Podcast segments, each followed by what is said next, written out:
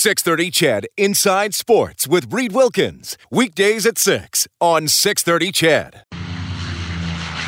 Riley drops back, looks, looks, dances and throws, and he's going deep down the field. Oh, what a catch by Darrell Walker, who skips his way to the end zone. He'll drop it off to Pouliot, twist it back to McDavid, inside to Eberle, wrist shot, score! three nothing Jordan Eberle from Connor McDavid, and the Oilers are pouring it on Craig Anderson and the hapless Senators. Edmonton's home for breaking news on your favorite teams. Now, Inside Sports with Reed Wilkins on the voice of your Oilers and Eskimos, six thirty C H E D. Well, one week from today, we'll be into the second period of the final Edmonton Oilers game at Rexall Place. Counting down to that, they got the Flames on Saturday, the last battle of Alberta in the old barn, and then the Vancouver Canucks here in town for the last Oilers event. We will uh, have some storytelling today, going to be some fun stuff. Uh, in this first hour, we'll have some stories that are actually more related to the music field from some... Uh, Northlands and uh, Rexall Place employees. Pretty interesting stuff there. Ken Lowe is going to join us on the show tonight, the former head medical trainer for the Edmonton Oilers, also was the uh, medical trainer for the Edmonton Eskimos in the nineteen eighties. Uh, going to ask Ken the toughest Oilers that he's ever dealt with in his capacity as the Oilers trainer. We'll keep you updated on the out-of-town scoreboard. Oh, and on the in-town scoreboard as well. Huge game at Rexall tonight. Game three, Oil Kings against Brandon. The Oil Kings are up two nothing in that best of seven. They play tonight. They play tomorrow. If Brandon wins at least one of those two games, there'll be another game on Sunday. It's a two three two format. Chris Sheets from Kissin' Country one oh three nine on a little bit later on as well to tell some Rexall Play stories. Jack Michaels will join us, too, as we move along. And, of course, we always want to hear from you, seven eight zero, four nine six, zero zero six three. You can also text six thirty, six thirty. Josh jumping in right off the hop. He says, memory lane time for the Coliseum and concerts, nineteen seventy-eight C H E D date night at the exhibition. The Eagles came to town. We were third row on the floor. And, of course, who could ever forget the noise in the crowd during the finals of the first championship N H L season? C H E D date night. Was that where you got to go to a concert with Bob Layton? Must have. I mean, I would have said Halsey, but I think in nineteen seventy-eight, would Halsey have not been on C J C A? I think. I know when I was a kid, C J C A had, uh, was it C J C A that had, sure it was C J C A that had the Eskimos games. Uh, anyway, C H E D date night. I didn't, I didn't know the station had that. That's crazy. Josh, thank you for that memory. The Eagles, were the, the Eagles must have been one of the biggest bands in the world in, at the time, nineteen seventy-eight. My, I was four, so I can't tell you a lot about seventies music. Uh, well, though I can, I do remember vaguely, uh, very vaguely, attending W H A games in what would have been the seventy-eight seventy-nine season as a uh, four-year-old Reed Wilkins, living in Alder Flats, Alberta at that time. Wonderful community. I think it had a population of about eighty-eight people when I was there. Um, I yes, I am old enough to have attended games in the World Hockey Association, and I believe, if memory serves me correctly, that the three teams I saw were the Winnipeg Jets, the Quebec Nordiques, and the, I don't know if they were the New England or the Hartford Whalers at the time, but the, the Whalers. So the three teams who wind up, who wound up joining the National Hockey League with the Edmonton Oilers. I didn't have the pleasure of seeing the Cincinnati Stingers or the Birmingham Bulls or the Toronto Toros or the Baltimore Blades or uh, any of those teams who are in the World Hockey Association. But, uh, yeah, it's going to be fun. We're we're we're going to we're going to talk a bit about the building. So much uh, history there. Obviously, a lot of non uh, Oilers sporting events too, like uh, you know, World Figure Skating, the uh, Roar of the Rings, the big curling playdowns back in two thousand nine. You had the rodeo there for, for a long time. So uh, yeah, all that kind of stuff is going to be fun, and we will get to some of that uh, throughout this evening and uh, in the next week here on Inside Sports. Matthew Panashik is our studio producer this evening. Matthew, you are are are you a season ticket holder for the Edmonton Oilers? My family is, yes. Your family is. What do you have, like a whole section? Because you have a very large family. No, just four seats. That's it, Reed. My dad's been a season ticket holder since one year since the W H A. So one year the W H A plus all the Oilers seasons. So since seventy-eight, seventy-nine. So he yep. got in pretty young. Your dad is not an old man. Nope. I wouldn't say it on the air. He's but your old man, but he's not an old man. Uh, now, were you there for any of the Stanley Cup victories? No, I, I was just... You weren't there for I was, a single one. I was too young. nineteen ninety, I was only four, Reed, so okay, didn't have so a chance. Your father but, has been there, though. Yes, he, they saw everything. They saw fifty and thirty-nine. They saw pretty much everything that's that's been there. So pretty cool to have. I, I've, I've, and matter of fact, I've been asking my mom and dad about those times the last couple of weeks. Every time I go to Rexall, I always ask for a good memory, and they keep bringing up all these fantastic memories. I have my own concert memories. We'll get to that later, though. Well, I've been to a lot of concerts. I've just been writing down all these names, and I've been to a lot of concerts at Rexall. Like random place. Names or names of bands? Names of bands and names of uh, names just, of people I've seen there. I've so. just randomly been writing down names. Jeff, Markwart, Marjorie. Okay. Well, I do want to have a bit of a, a musical theme to this show as well. And uh, as, as you know, Matthew, and probably the listeners know, uh, Def Leppard being my favorite band, Van Halen a close second. Yeah. Uh, through through their uh, various uh, lead singer trials over the years, and back and forth they've gone with, with many of them. So what was cool today was that a uh, little bit of a gathering at, at Rexall Place this morning. And by the way, the Oilers did not skate today to actually talk about the sports stuff. Uh, the Oilers did not skate as we go into your Action Furnace Oilers report. Action Furnace, home of the fixed right or its free guarantee. You can visit action furnace dot c a. An off-ice workout, you had Nugent Hopkins on the ice, you had Greiba, Party, Packarinen, and Brassois on the ice. Packarinen missed the last game. He was a little ill. Party and Greiba hoping to get back before the uh, end of the season. So the other guys worked out off-ice, and we'll have some comments from them coming up late, later on tonight. Uh, so they, they had a little, a little gathering. So you had Barry Stafford there. He was on with Bob earlier today, former equipment manager. Lyle Sparky Kolchiski was there, another uh, former Oilers equipment manager. Uh, Ken Lowe was there, former Oilers head medical trainer. I, I got a feature interview with him coming up later on in the show. A couple of other guys as well. George Wasylynchuk, the Northlands director of operations. And, Matthew, we had Trent Evans on the show. Started working at Northlands in his in his teens, and now he's a senior sales manager at, at Northlands. And, and George, kind of a similar story, started as a, a young man and has worked his way up and done a variety of different things. So he has a, a Van Halen story about one of their visits to Rexall Place. And uh, I, I quite in, enjoy this. When the rest, the dressing rooms backstage had been renovated, right. the, it hadn't been uh, hadn't been fully activated when uh, they came in for their first for that show. I went in there and uh, I guess he walked past the the sensor, and the, the toilet was pressurized and hadn't been pressurized, and sprayed the walls and sprayed him. So it was clean water, but he got sprayed, and he was very unhappy. This so, was Eddie himself? Eddie Van Halen, oh, yeah. yeah. It was down the referee's room. And so uh, he'd gotten sprayed. So when I came in there, he was swearing mad. He was just coming back after having showered. I came in with another gentleman, and they told us what happened. I think Wolfgang told us what had happened, and his E A. And uh, the gentleman that was with me started laughing, so Eddie swore at him and told him to get the hell out. Yeah. And uh, so I went in the room to have a look, and it flushed, and I kind of jumped back. And so I went, and he said, no more people in the room. So I kind of got trapped in there with him while he was warming up. So it was kind of nice. He had two Marshall amps and that famous red guitar with all the stripes on it. There was even, the drill was even on the table from when he played it with the drill. It was pretty amazing. Um, Yeah, I'd gotten some, some Allen keys and figured out how to take uh, the electric flusher apart, and took it apart so it wouldn't flush anymore, but got a little bit of a concert and, and a shower. that, that's George Wasylynchuk. So there's there's one way to, to uh, get to spend some time with a rock star. Make sure he gets sprayed with toilet water. So Eddie Eddie gets everyone else out of there except for George, and he fixes the toilet while uh, while Eddie warms up on his guitar. That is incredible. Like, how surreal would that be? Well, I'm fixing a toilet, which probably isn't the most desirable job in the world, but at the same time, one of the best guitar players in the world just happens to be a few feet away warming up. Uh, so many...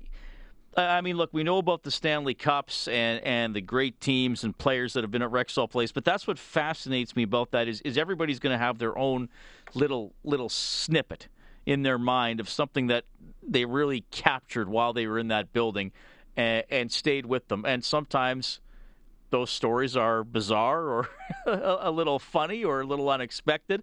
And I, I think George's story certainly falls into that category. Eddie Van Halen, here's the thing, Eddie Van Halen sprayed with Edmonton toilet water. Is there is there in, in, anything that could be as important to Eddie Van Halen that has happened in his life as being sprayed with Edmonton toilet water? You can text us at six thirty, six thirty. The phone number is seven eight zero, four nine six, zero zero six three. We got a uh, couple of other interesting anecdotes ahead. Ken Lowe as well. Uh, I asked him earlier today about some of the toughest Oilers of all time, so we'll get to that answer as we move along. Inside Sports on six thirty Ched.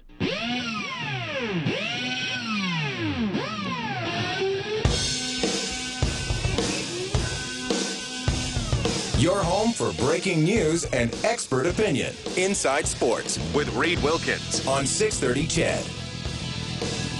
Ah, and there is Edward Van Halen using the drill.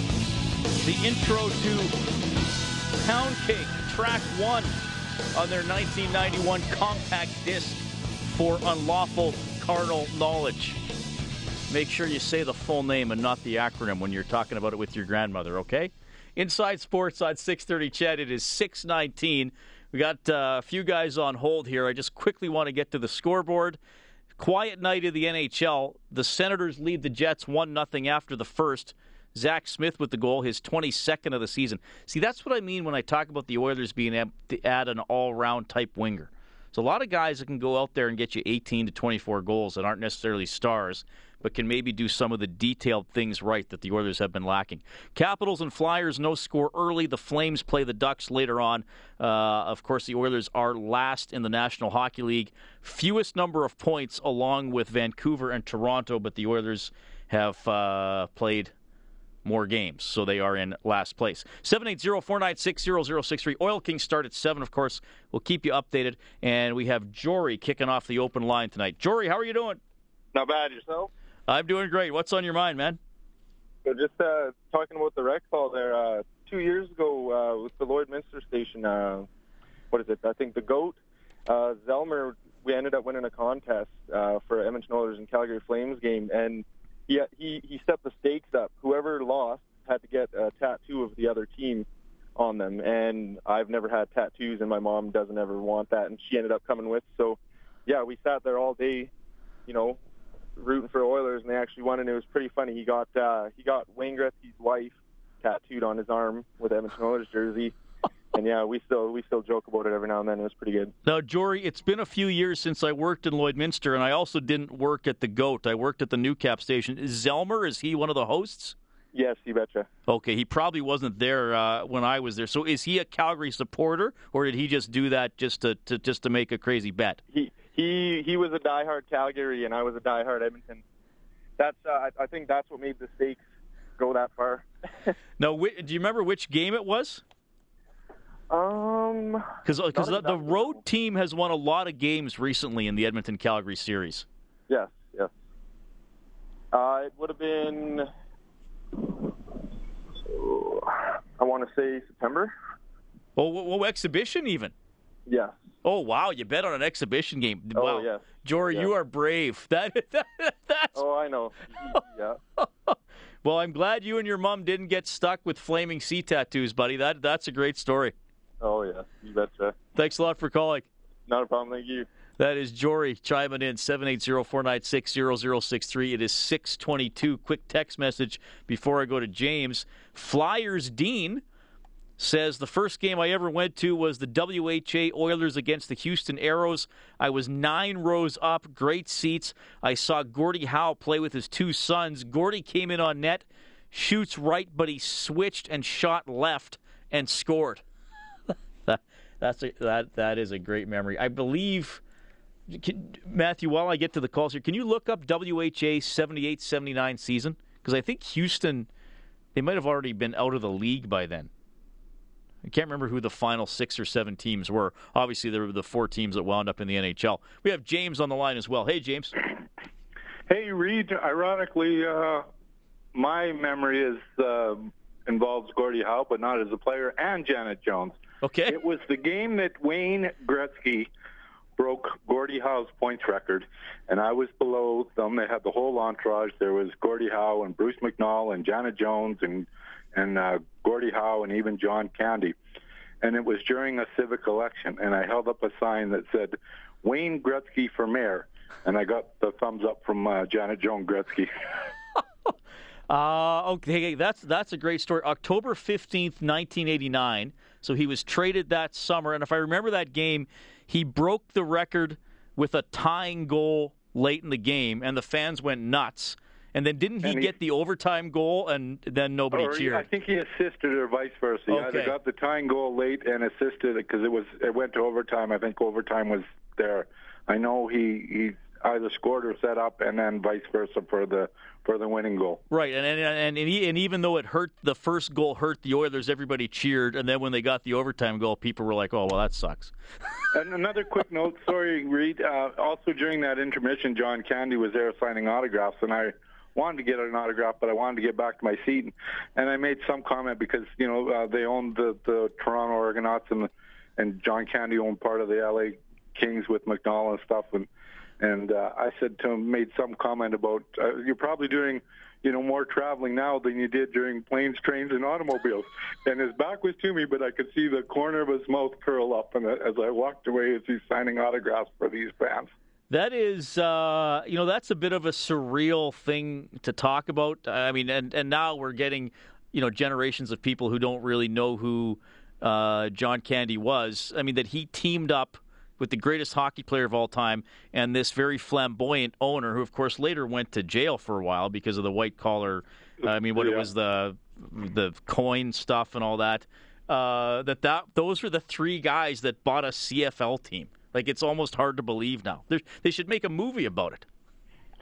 Yeah. Anyways, that's uh, my memories from Rexall, Coliseum, whatever, Skyreach. James, good man. Thanks a lot for calling. I just brought up the scoring summary here on the uh, – if you ever if you ever need an old scoring summary, just Google Flyers Summary Project. It's not just Philadelphia box scores. They got all, tons of box scores going back.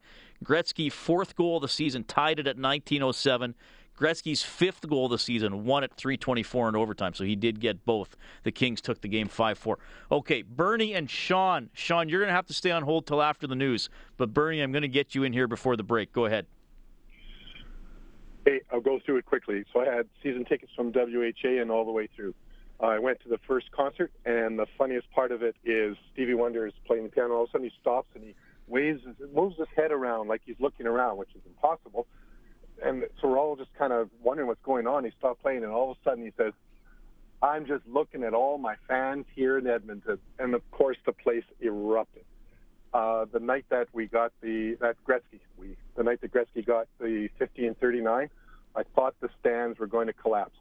We actually went crazier that night than we did on all the Stanley Cups, and the Stanley Cups were exciting. But he was going on the road, so we're going, we don't get to see him beat the record. That's right. He's got four already. He's going on the road. He's clearly going to get number fifty in Vancouver, and he and he gets it for us in front of us. I, truly, I thought we were going to collapse. The the uh, Edmonton was the first stop for years on people's worldwide tours, and because we had a good-sized arena, it would always sell out, and we had good fans. So, and, and others may phone in with this, so they'll know that for years, we would always be the first stop. And it basically was the the last dress rehearsal. And that's important because we would get a two-and-a-half-hour show from everybody because they would play every single song that they might roll in and out of on the rest of their tour. So it, this was the best place to be because we would get an extra half hour of whoever it was that was starting their world tour because they would start them here. I did not know that, though I have heard a couple stories over the past week about bands starting the world tours here, and I thought, man, that's weird. Edmonton got more than one, so that's I, di- I didn't know that, Bernie. That's a great story. And the Gretzky fifty and thirty-nine, I think I'll have to check the this site I was just talking about. I believe the Oilers went into that game in Vancouver, and I think played really poorly and lost. And I think Gretzky's parents were there. And I can remember listening to that on the radio, and I think Rod Phillips saying Wayne Gretzky's like the first guy off the ice, and he's disgusted. I, I don't know if that's what you remember, but I think they lost that next game to Vancouver. And so, so we might not have missed the fiftieth goal anyways, but we thought, that's it, we don't get to see fifty. Yeah. All of a sudden he put, and I don't care that it was an empty net, he scored the damn goal. Yeah, it went and, in. Yeah, you got to be ahead and, in the and I game. It, I truly thought the stands were going to collapse, and I didn't. St- oh, I, I remember one more. Uh, I was there the night that the the wave accidentally was created by the Edmonton fans. What what Crazy George would do is he would bang his drum and point to one side, so that everyone on the on the south side would jump up and cheer. Then everyone on the north side would jump up and cheer. And one time, the section just to my right, for whatever reason, they screwed up and they jumped up a few seconds too late.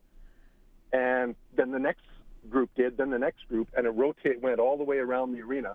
And Crazy George, after seeing this, goes, well, this is better than having side to side. And he then used that to say, okay, it'll be you, then you, then you. So he turned it into the wave. It happened by accident because, I don't know, they were drinking or something to our right. Bernie, and, were, were you? Did you hear last summer when we had Crazy George on the show and he told that story? Oh, no, I didn't hear. Yeah, we had we I, had Crazy George on the show, and that's pretty much how he I hope told he it. He said that. I was there. That's yeah, what happened. That's is great. That what he said? Yeah. Oh, yeah, it was fantastic. And then everyone afterwards says, no, we created it. Go, yeah, good luck, boys. Bernie, thanks for calling, man. Bye-bye. All right, seven eight zero, four nine six, zero zero six three, the text line six thirty, six thirty. Whole bunch more to come. Jack Michaels is ahead. Ken Lowe, former uh, head medical trainer for the Oilers. More of your stories, too. We have open lines inside sports on Ched.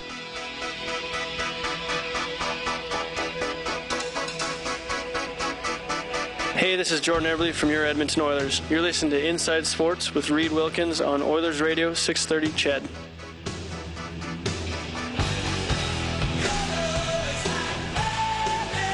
Well, thanks for tuning in tonight.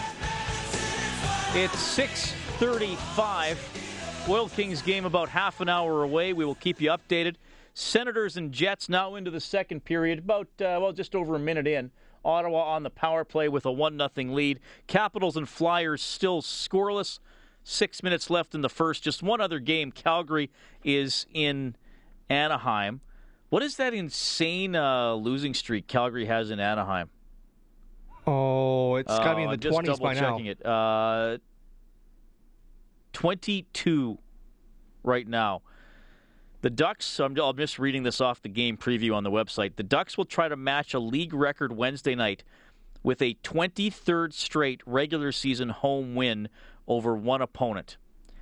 Philadelphia beat Pittsburgh in twenty-three straight home games from nineteen eighty to nineteen eighty-seven. Man. Like, which is more... Like, man... twenty-two straight wins at home for Anaheim over Calgary. And what's the Arizona slash Phoenix one over Edmonton? twenty-three straight points. twenty-three straight games with a point, right? It's nineteen oh and four. Now, that's all games, home and away. This is only Calgary at Anaheim. I don't know which one is the more, well, it's not, it's more, more significant record, more unusual record, more telling record, I guess, about the, the gap between the teams. I mean, I, I guess the Flames have beaten Anaheim and Calgary, and at least the Flames have been in the playoffs. They're both pretty pretty bad. Oilers have gone twenty-three straight games without beating the Coyotes in regulation time. The Flames have gone twenty-two straight in Anaheim without winning in that building. That is remarkable. I got a bit of a confession to make, Matthew. Okay, go ahead. You know what? I, I I looked at the N H L schedule early today. I saw three games. I know the Oilers are in last. I didn't even look at the standings today. I, I was just like, I know, I know it's five seconds of work, but I'm like, do I need to tell people exactly where Ottawa and Winnipeg are when I'm updating this score? Are, are people are people going to feel let down? That like the Canadian teams are all out, you know? It's like, yeah, Jets, I, I think Ottawa has more points than Winnipeg. Just do what the Dallas Stars fans do when a visiting goal is announced. Say, who cares? Is that what they do? They, I never even noticed they, that. Yeah, I was I, when I was at the game, in, in, because I went to a Dallas game this year to watch the Cowboys, and I happened to be in town when the Stars were playing the Sharks, and I went to the game, and after the guy finished announcing the visiting team's goal, the fans yell, who cares? Oh, interesting. Yeah. You know, I will say this. I think American sports fans are better for having little traditions like that, especially at the college level. There's, by the way, if you ever want to see something really neat, just Google Wisconsin football jump around on YouTube. Just put it up on YouTube. Uh, you can reach us here, seven eight zero, four nine six, zero zero six three. You can text six thirty, six thirty. I'm going to get to a couple of text messages and some more uh, interview snippets from earlier today. But, Matthew, we did you check the – what was what was the field? What was the W H A membership for the seventy-eight seventy-nine season? All right, Edmonton was there, obviously, the Quebec Nordiques, Winnipeg Jets. They called them the New England Whalers. They still were then. New England, okay. Cincinnati Stingers, Birmingham Bulls, and, of course, the Indianapolis Racers were in there only for twenty-five games, just oh, twenty-five. Okay. That's right. It. And then they also have the Soviet All-Stars played six, Czechoslovakia played six, and Finland played one game as well. But they, okay, so they were touring teams. Yeah. So they put their record in there even though yep. they weren't actually, all right. Okay, so that those were the teams in the W H A. So, yeah, I thought that Cincinnati and Birmingham were the other two final teams, and the two teams I did not get to see in person. I don't know how it is that I remember going to those games. I hope that's accurate. Um, maybe my parents remember taking me, but I, I seem to remember that I've always told people I went to three games in the W H A, and I saw the three teams that, that wound up becoming N H L uh, N H L teams. Peter says, uh, hey, Reed, my Rexall memory is seeing Gretzky play as a member of the Saint Louis Blues in nineteen ninety-six. Bookberger crushed him with a hit, knocking him out of the game. I swear a quarter of the crowd left after that. Yeah, Wayne Gretzky's, what was it, twenty-two game stint with the Saint Louis Blues? I don't even know if it was that long. You were at that game, too? I was. That was a. Oh, that was a. I was right. I, I was right there for that hit, and it was a crushing hit. Like Gretzky did not get up. It took him a couple minutes to get up. Reed, it was bad. That that'd be a great trivia question for someone like maybe. Um, I hate to be stereotypical here, but an American who knows a fair bit about hockey, but not a lot, as the average Canadian would. Name the all the N H L teams Wayne Gretzky played for. You tend to forget about Saint Louis, right? It was uh, that brief little stint, and then they lost. That was the Yzerman Game seven overtime goal, right, in the second round. Was it Casey that was filling in in net? Was it John Casey for the Blues? Was that after that Fuhr incident? Fuhr got hurt. One of the, yeah, Kiprios was it Kiprios that ran him over in the crease? Yeah. I think it was John Casey. I think his first name was John. And he played incredible, and then Yzerman got the... Uh, well, he's better known for the ninety-one series reading with the, with the North Stars and the Orders, John Casey. Or is that who I'm thinking of? Was Casey then the Blues goalie in ninety-six? I thought he was. He was as well. Okay. We got uh, Ted on the line. Ted, thanks for calling in. Hi, Reed. Just uh, one of the stories, one of my fond memories of uh, Rexall was probably good forty-two years ago. Um, back in, I guess it would have been the W H A days, me and a buddy were at a game, and it was after the game we were waiting in the North Foyer, waiting for our ride to come and get us. The ride was quite late. And um, we were just standing around the foyer. There was hardly anybody left in the building. And lo and behold, uh, uh, Bobby Hall and Teddy Green come strolling into the foyer. We were standing around with them for a little while, and we were just kids at the time, uh, probably around eleven or twelve years old. And uh, uh, next thing you know, they started scrapping with us, and we were wrestling away in the uh, in the foyer. And uh, after a little, after a few minutes of that, then Bobby Hall asked if we wanted his autogra- autograph. And, of course, we didn't have any pen or anything to write on. Pulled out a dollar bill, autographed it, and uh, gave it to us. And, of course, the next day next day at uh, at school, I was uh, uh, Mark Messier was in my class. And, of course, uh, being the hockey guy that he was, he was jealous as all heck about the uh, Bobby Hall dollar bill. That I know that I probably should have been getting him to sign it at the same time. But, anyway, it's a fond memory for me there. Bobby Hall, well, at that time, he would have had a million of them, right? Because it wasn't he, he would have had a lot, yeah. Because didn't the Jets yeah. make him a million-dollar player to get him to come over from the N H L? Yeah, he. That's, that was the big million. That's right, yes. Yeah. Well, that's yeah. pretty cool. Right on, Ted. Thanks for calling. Okay.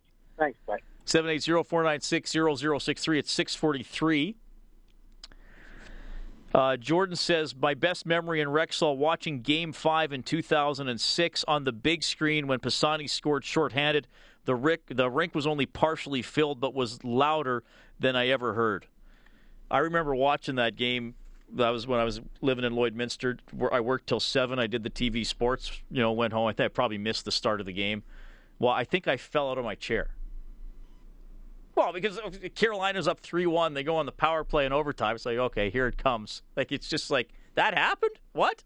I can't imagine what it would have been like to be surrounded by thousands of Oilers fans at that moment. We have Kevin on line two. Kevin, thanks for calling Inside Sports. Hi, Reed. How are you? Doing well. I'm a first-time caller. I'm from Saint Albert, Alberta, and uh, one of my Rexall Place memories was uh, seeing Mark Messier's first game as a member of the New York Rangers against the Edmonton Oilers. Yeah, that would have been a, a big deal coming back. So when would that have been, ninety-three? Be the nineteen ninety-one season, Reed. Oh, yeah, he was gone that soon after that cup, wasn't no, no. he? It was ninety-one ninety-two, yes. Okay. It was gone after the ninety ninety-one season. So what do you remember about that night, Kevin?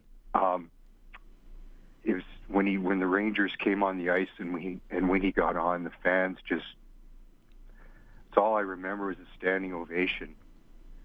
And that's all I remember about that game. Yeah. Was he was he your favorite Oiler at the time or from that era? Yes.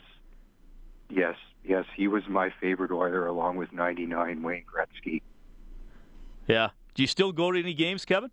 No, I don't. I haven't been to an Oilers game since the two thousand nine two thousand ten season. Oh, wow. Okay, so it's been a while. All right. Yes. Well, hopefully they're good enough here. They prompt you to go back in the new rink, Kevin. I hope so. Thanks for calling, buddy. We got to get, yeah, no problem, Reed. Thank you. Okay, that is Kevin calling in, seven eight zero, four nine six, zero zero six three. Tell you what, Jeff is up next on the phone line, but I got to take a quick timeout. We'll get to more of your texts. Jack Michaels, uh, Ken Lowe, all still ahead. Inside Sports on six thirty C H E D. You're listening to six thirty C H E D Inside Sports with Reed Wilkins. Well, huge body check here in the Ottawa-Winnipeg game. Dustin Byfuglien just obliterated Mark Stone. Stone did get up. That's that. That's a clean body check, man. It was a great hit. Like I, I you know what? That that's one of those. It's probably going to get reviewed. And I'm all for limiting headshots and guys got to be aware. Keep your elbow down. But that uh, Byfuglien didn't jump. Stone had his head down. Like Stone almost skated into Byfuglien as much as Byfuglien doing did anything to make the hit. That's just a Well, Stone's not a small guy, but Byfuglien's bigger. Uh, it looked really violent. It set off a melee. I wonder if they're going to review that one. I, I mean, here's the thing. They're going to slow it down frame by frame, and if Byfuglien's shoulder hits Stone in the head first, they're going to say, well, it's up to Byfuglien to, to make sure his shoulder doesn't go up that high. But that, to me, just seeing it once, well, twice in full speed from two different angles, it, it looked like a textbook body check. I mean, may, maybe they're going to say he could have crouched down a little lower. We'll see what the fallout is from that. That's going to be an interesting one. By the way, Duncan Keith, he's going to get – you can't do that, eh? You saw this, the stick swing yeah. last night against the Wild? Just I mean, dumb. Great player, but, I mean, you frustrated or not, you can't use your stick like that. So he'll he'll, he'll have a hearing for that. Okay, we got uh, Jeff on the line, who I believe was uh, an important part of the off-ice crew back in the eighties. Jeff, is that true? Well, uh, not really. I mean, I did work for the Oilers back in the eighty-six eighty-seven season. I actually did uh, stats uh, upstairs with one of the guys, face-offs, won and lost, and shots on net, and I got to run that down to the dressing room in between periods. Oh, nice. Yeah. Well, that's a pretty so, important job. Oh, and you know what? I, I loved it. It was great, and I got to be in the dressing room after every game and get to know the guys and meet them a little bit, and uh, so, yeah, there was some uh, some interesting stories from there that I could go into and some that I probably shouldn't as well. So now, would guys uh, – would you ever get a guy like saying, hey, that I, that, that was my assist, or I, I blocked that shot, or why is this total so low? Did you get any of that? No, I, no that, that that stuff I didn't do. Uh, I, basically, when I ran it down, I just took it into the coach's dressing room oh. and gave it to the guys and – and the coaches, and, and then they, they would use that however they wanted to do it. So uh, I remember the one time that uh, I usually the guys were in there watching T V, the coaches were. One time they came in and they were losing to Philadelphia, and uh, Saylor was in the in the players' room in between periods, and he was screaming at them. So all I did was just politely put the papers on the coffee table and walked out in a hurry. Oh, wow. Okay. So you had to know when uh, when you could linger and when you had to put your head down and get out of there. Yeah, usually after the games it was okay. And uh, I remember my uh, my wife still hates this, but there was the one time that uh, they the team had a calendar, and so I went and I got it signed by everybody. And Kevin McClellan was one of the great guys back in the day, and so he said, well, who should I make this out to? And I said, oh, Michelle, which was my girlfriend at the time. And so I gave it to her, and she didn't even realize I got this signed by everybody. God, I wish I still had that calendar, and I wonder what's worth today. And Michelle didn't become your wife, obviously. No, she's not my wife, no. Jeff, those are great. Uh, a quick question. How computerized was, was the stats keeping back then?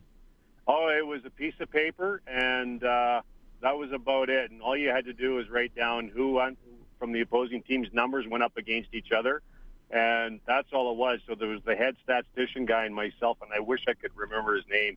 And all he did is he said, win or lose, and then I would put a tick beside oh. the, the Oilers guy if you won or lost it. And that's all it was. Oh, that's crazy. Well, you should, there's like seven or eight people doing the stats now because they just sit like three chairs over to my right, and you can hear oh. them calling out shots on goal, or they'll be like, block fifteen, because they got to do all the turnovers and giveaways and all that kind of stuff. So yeah, no, it's, I'm sure it's uh, way more intricate than what it was back then. It was pretty... Uh, pretty basic, but this guy did a lot of stuff with it after the games in order to put it into some sort of a spreadsheet so they could use it for their tracking system. Jeff, great call. Good to hear from you. Thank you. Appreciate it, guys. All right, we got Matt on the line as well. Matt, you're on Inside Sports with Reed. Hey, Reed, how you doing? Doing well. Hey, uh, talking about Rexall memories, about four years ago I was at the C F R, and uh, during the bull riding, one of the bulls ended up jumping right over the fence, right into the crowd, and about second row, and uh, crowd dispersed, and it got a little hairy for a minute there, but everybody was definitely on the edge of their seats for about twenty minutes when they were getting that taken care of. I, I remember that story. I, I, I wasn't there, but that is, I mean, from a guy who covered a, a few rodeos uh, when I worked out in Lloyd, I mean, not a lot, maybe three a year, but often I would, I would uh, and I'd be there with a camera person or I'd be shooting it myself, and you'd get to set up right behind the, the bucking chutes. Yeah. And, I mean, look, we know bulls are big animals, but when you are actually up close to a bull, if you're like me, I didn't, even though I grew up in a rural area, I didn't really grow up around, you know, livestock and stuff like that. I mean, the the power and the ferocity of those animals is is is amazing. Oh, yeah. They're, uh, they're definitely a powerful beast. But uh, a couple guys got taken out on stretchers, and they definitely got a, a full view of the size of those of that bull. But, yeah, yeah, that was uh, scary. I, I remember that, but I, I don't think I don't think there were any. Well, I don't know what the extent of those injuries were, but uh, but uh, yeah, that was pretty crazy. Matt, thanks a lot for calling. Hey, no problem. Have a good day, guys. All right, and uh, Peter as well on the line. Hey, Peter. Hey, how's it going, Reed? Doing very well. Hey, uh, I got a recent kind of Rexall Place memory, and uh, it's been, you know, dim last couple of years, but uh, I was at the Sam Gagner eight-point night uh, at Rexall when they played Chicago. Yep. And, I mean, it. I'm almost speechless talking about it again because I remember when he got the seventh point, I looked at my girlfriend and I said, there's no way this is happening. There's no way he's going to get eight. And when he got that, I mean, the crowd was electric, and it, it was just one of those kind of once-in-a-lifetime things. Well, that's a great point, and and unfortunately, I mean, like I, I know it's a ten-year streak. I always kind of separate the last seven because they almost made the playoffs in oh eight and oh nine, right? Mm-hmm. So out of these last seven years where they've pretty much been well out of it, there's been two of the best individual performances in the league during that span. That night and the Scriven's fifty-nine save night, which are just like, how does how does that even happen? And and what the funny thing about Peter, or about the Gagne night, Peter, I was I was working on Stauffer's show at that time as as his producer, and if you ever listened to that or listened to this show when Dan hosted around that time, how many Oilers fans hated Sam Gagne? Like hated. And I him. was one, and I was one of them. Truthfully, I was one of them. You know. Yeah. Well, and I mean, obviously he had his shortcomings, but hey, good good for him if you can pull that off in one night. Yeah. That's a historic uh, historic feat. And the thing with it, just to maybe finish this off, was, I mean, this was against Chicago, too. Like, and this is the Chicago Blackhawks, who, you know, still are a Stanley Cup favorite every year. This wasn't against, like, Columbus know, uh, or whoever was bad at the exactly. time. Exactly. Yeah. It was it was just one of those awesome, you, you had to be there kind of moments. Yeah. Peter, thanks for calling. Thanks, buddy. Okay, here's what we're going to do. Barry, hang on through the news. Uh, you'll be up on the open line, and then we'll bring in Jack Michaels in the next half hour as well. Inside Sports on Ched.